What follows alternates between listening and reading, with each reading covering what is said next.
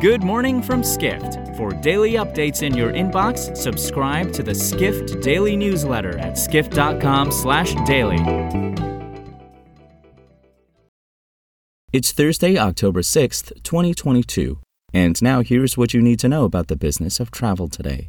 Winter has historically been a low season for air travel in Europe, but challenges such as inflation and soaring energy costs are making this winter especially difficult for European startup airlines that launched during the pandemic, reports Edward Russell, editor of Airline Weekly, a Skift brand. Russell cites two Norway based carriers, Flyr and Norse Atlantic Airways, as startup airlines facing some challenges this winter. Flyr, which launched in June 2021, said this week it would cut its winter schedule drastically.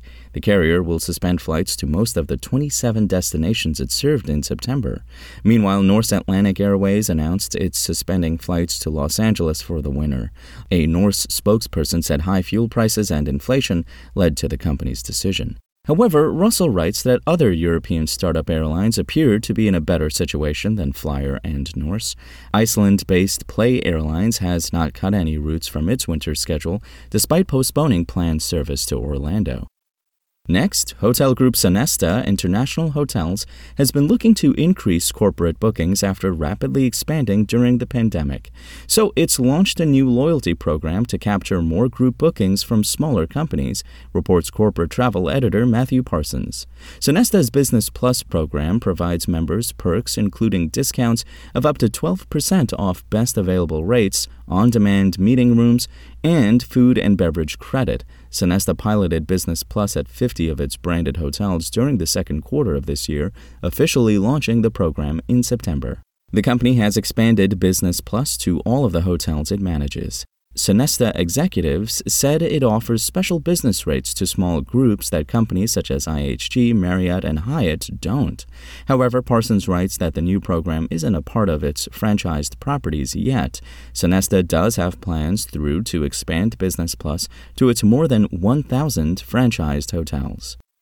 Finally, hotel brands have long showcased alcoholic drinks since they've been a significant revenue producer, but an increasing emphasis on healthier travel is steering more hotels toward offering guests mocktails, reports contributor Carly Thornell.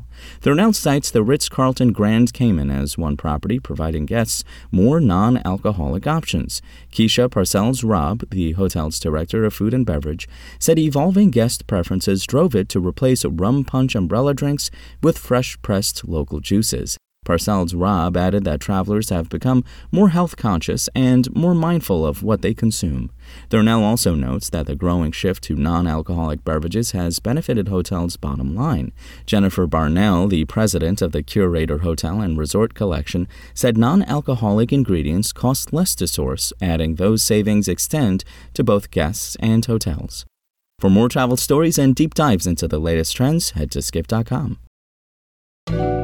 To find these stories and more insight into the business of travel, subscribe to the Skift Daily newsletter at skift.com/daily.